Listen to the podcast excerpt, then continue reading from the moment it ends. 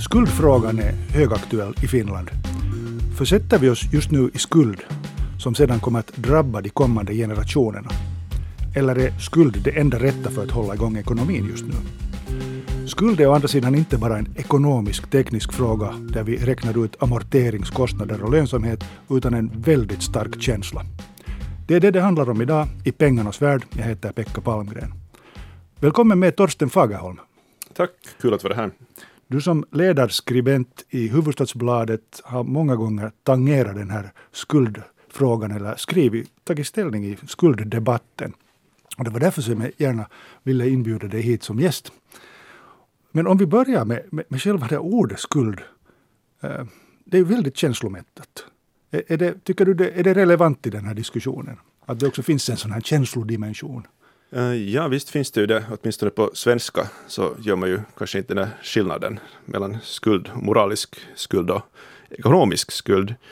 Men egentligen så tror jag att om vi ska riktigt börja nysta den där etymologin, liksom, de här begreppen, så då måste vi gå ända tillbaka 600 år tillbaka i tiden, kanske till det här moderna affärsbanksväsendet i Italien, där vid renässansen, som man då började låna pengar så att säga i industriell skala, större skala.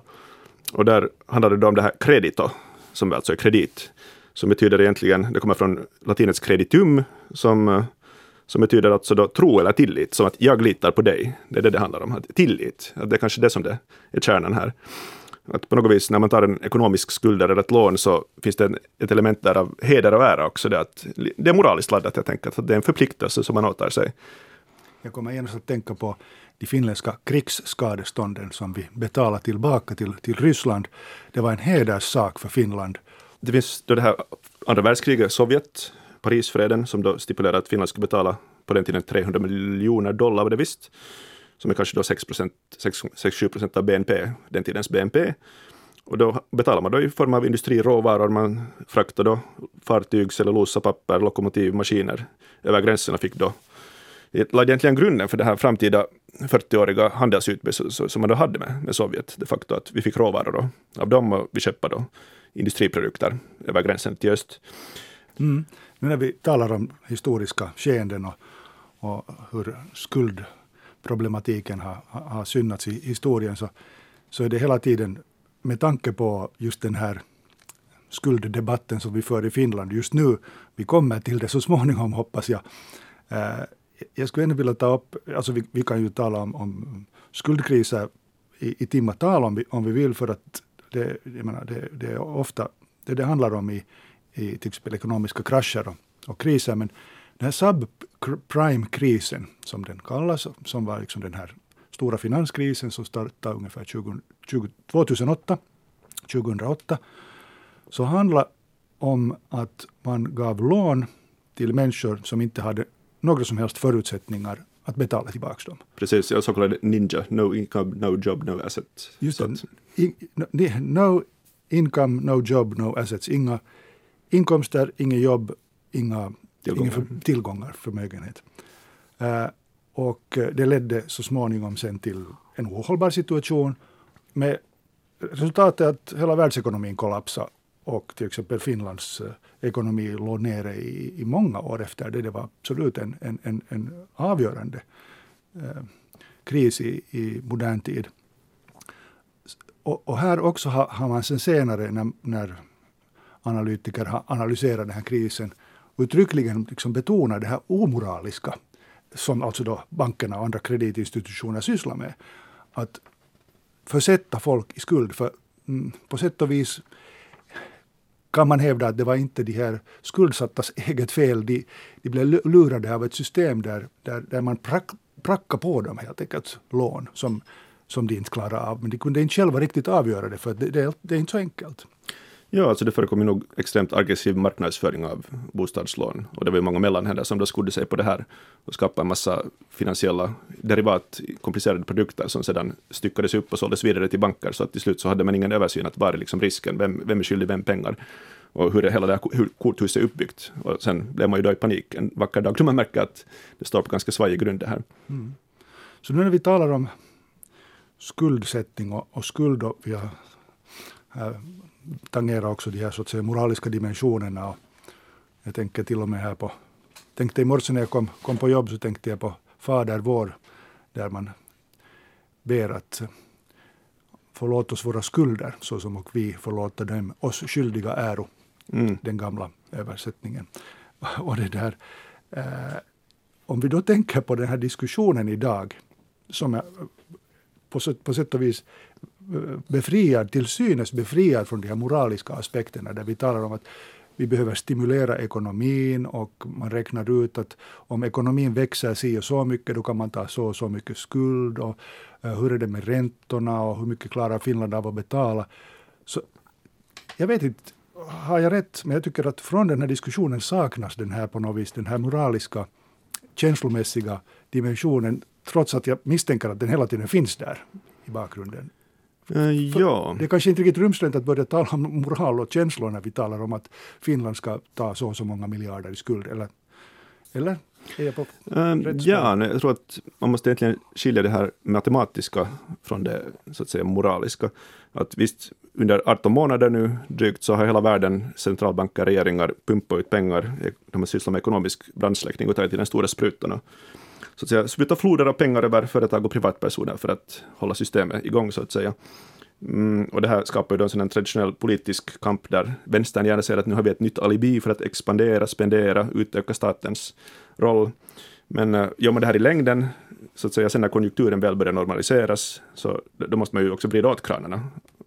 Man kan ju inte köra på det här racet hur långt som helst. Men att vissa bananrepubliker har man ju sett hur det har gått där makthavare köper sig popularitet både på lång och på kort sikt, som Venezuela, som ja, Zimbabwe, som då 1920-30-talets Tyskland. Så att det är egentligen det här tidsperspektivet som kanske då saknas i den här debatten. Vilket också skapar en sådan moralisk dimension att över generationer, att tar vi ett lån idag på x antal miljarder för att då satsa på någonting här i Finland så kommer det att måste hanteras det här lånet, det kommer att växa beroende på räntan. Och då kommer framtida generationer då att ha en större börda att beta av helt enkelt. Så att egentligen så lever man ju då på kommande generationers bekostnad. Då, om man ska prata om moral. Vi sitter här alltså i pengarnas värld med Torsten Fagerholm som är Hufvudstadsbladets ledarskribent och som eh, ofta, har, åtminstone ibland, har tagit ställning till skulddebatten och skuldfrågan. Men är det alltså så, vill du slå fast att vi tar för lättsamt nu på, på, på skulderna när vi eh, som Finland, vi alltså Finland tar stora lån? No, jag skulle säga att eh, kanske inte för lättsamt, men det finns sådana tendenser nog i, i debatten att nu är vi i ett nytt paradigm på något vis, att nu är det this time it's different, som man då brukar hånfullt säga genom ekonomkretsar, att man inte lär sig av de historiska mönstren, att man går i samma fälla. Man tror att, att, att, nu är det annorlunda, trots att det egentligen är grundläggande lagbundenheter som alltid gäller. Precis, att ser vi på den ekonomiska historien så har det alltid sån enorm skuldsättning, vare sig det varit privat skuldsättning eller företagssektorn eller stater, så har det skapat då olika former av bubblor och obalanser, vilket sedan har skapat ekonomiska chocker som har varit väldigt smärtsamma. Ofta så är det ju de mest utsatta ekonomiskt som också tar den hårdaste smällen. Att det är det här perspektivet som man kanske då saknar. Men är det inte ändå jättestor skillnad på att ta lån för att bygga nytt och utveckla å ena sidan och sen å andra sidan ta lån för att konsumera? Och nu är väl tanken den att vi tar lån för att bygga nytt och eh, skapa eh, framtidens ekonomiska förutsättningar. Absolut, ja, så här är det ju. Och det, det förutsätter då att man har idéer om vad man ska använda pengarna till, till någonting produktivt och vettigt. Och det är ju det som politiker kanske inte alltid har varit de bästa på, att uh, ha det här långsiktiga perspektivet, utan de tänker snarare på hur ska jag bli återvald om två eller tre eller fyra år. Och då kanske de delar ut allmosor och valfläsk då, snarare än tänka på de strukturella frågorna som då bär kanske då 10, 20, 30, 40 år framöver utan snarare då köper åt sig väljarunderstöd. Och det är det här liksom politiska så att säga, kortsiktigheten versus den ekonomiska långsiktigheten som kanske inte riktigt matchar här i den här debatten. Mm.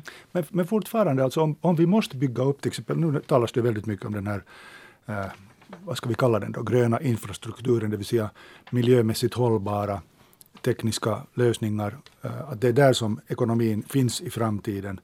Så om det kostar så kan det inte hjälpas, för att vi måste helt enkelt bygga upp en sån här infrastruktur. Och jag menar, nu läste jag nyligen i tidningen att Frankrike satsar miljarder på att förnya hela sitt näringsliv just i den andan att, att det ska vara utsläppsfritt och så vidare. Så jag menar, är det någon vits att ens diskutera det här?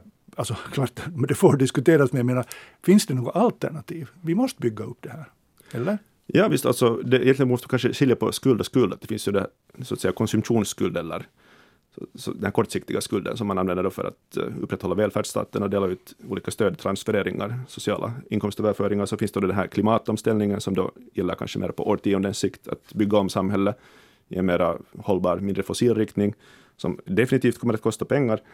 Och ja, de här två elementen kanske man saligt blandar ihop här. Men eh, jag tror att man ska vara lite försiktig också, att nu pratar ekonomer om så kallad grönflation, greenflation också, att man satsar för mycket på det här, det uppstår en bubbla i sig, att man ser klistrar en trendig, trendigt modeord, en etikett på det här, att det här är ju grönt, inte sant?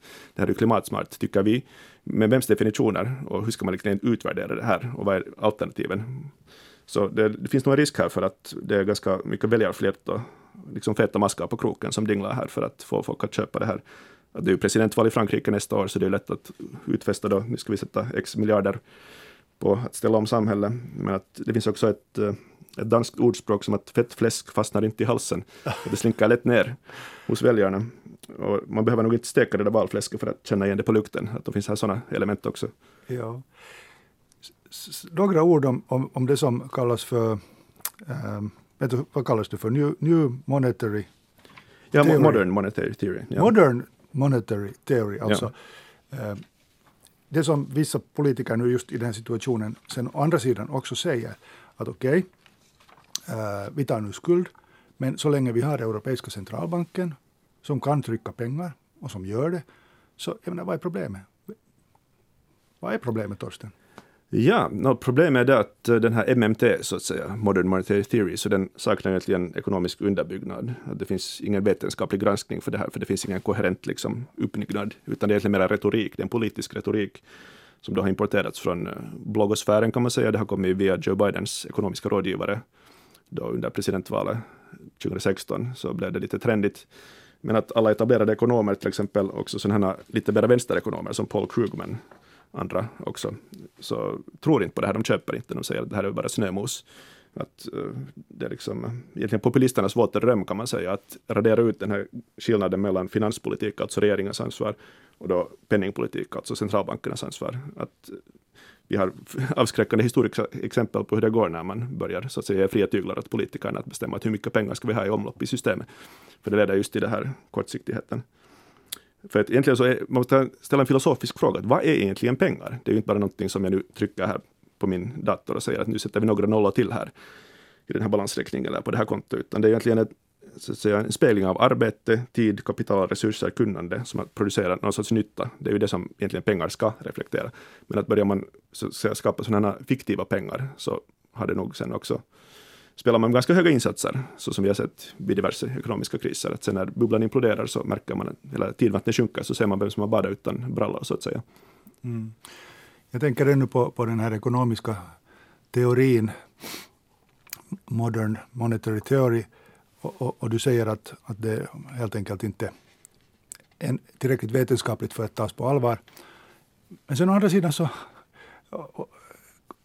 kan man kanske relativisera det här också och säga att, att å andra sidan håller ju inte de här traditionella ekonomiska teorierna heller. Att, att centralbankerna har nu pumpat in pengar i systemet på ett tidigare aldrig skådat sätt, vilket borde ha lett till att inflationen stiger, men den gör inte.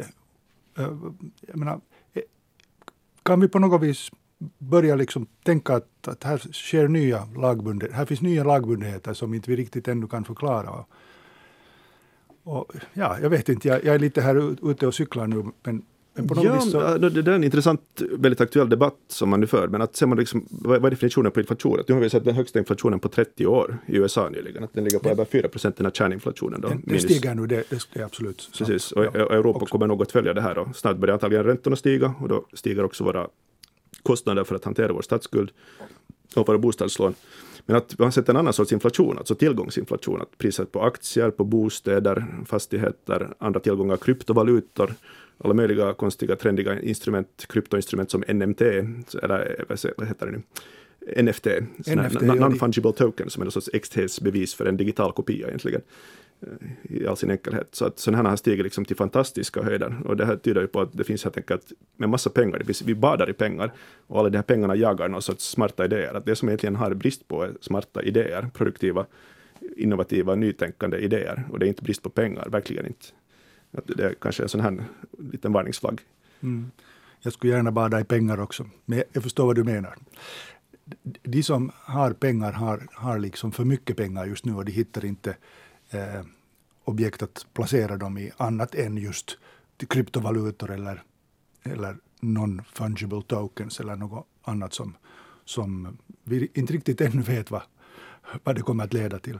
Ja, alltså egentligen så skulle jag vilja dra en liten anekdot. Alltså, jag tror att faktiskt mitt intresse för ekonomi det vaknade någonstans där i tidig skolålder där jag läste en kalanka historia av Karl Barks som heter eh, Pengaregn. Den är från 1950 på engelska, Financial Fable, man kan säkert googla den också. Som det handlar om att eh, det är en orkan som slår till mot Ankeborg och Björkins pengabinge töms på pengar och så regnar de ner. Och så tänker alla att wow, min trädgård är full med pengar, nu är jag miljonär. Så nu ska jag börja leva lyxliv, jag slutar jobba. Men det här leder då till en konsumtionskris där priserna skenar iväg för att plötsligt finns det för mycket pengar och för lite tjänster och varor. Så att det blir då en hyperinflation. Och så Fabi Joakim, han är smart nog att starta en bondgård där han då tar ockerpriser för sina ägg och sin skinka, kålhuvud och så vidare, majskolvar. Och sen plötsligt så är han miljonär igen och sen är alla tillbaka där de började. Det är egentligen en ganska så att säga, träffsäker beskrivning av, av penningpolitik. Att man, om man pumpar ut pengar utan att så att säga verkligheten, realiteten och produktionen matchar det här, så då leder det just till sådana här konstiga skvalpiga rörelser. Det var en, en, en intressant story och jag måste få berätta här som parentes att eh, för eh, några veckor sedan hade jag ekonomen Mikael Juselius, Juselius från Finlands bank här som gäst. Och han hade också fastnat för den här Kalle Anka-storyn och berättat att det hörde också till de grejer som fick honom att bli intresserad av ekonomi. Men där ser man. Ja. Det har faktiskt gjorts någon typ av avhandling på det här också, på ah. Kalle Anka och pengar, finansiellt ja. perspektiv på Kalle Anka.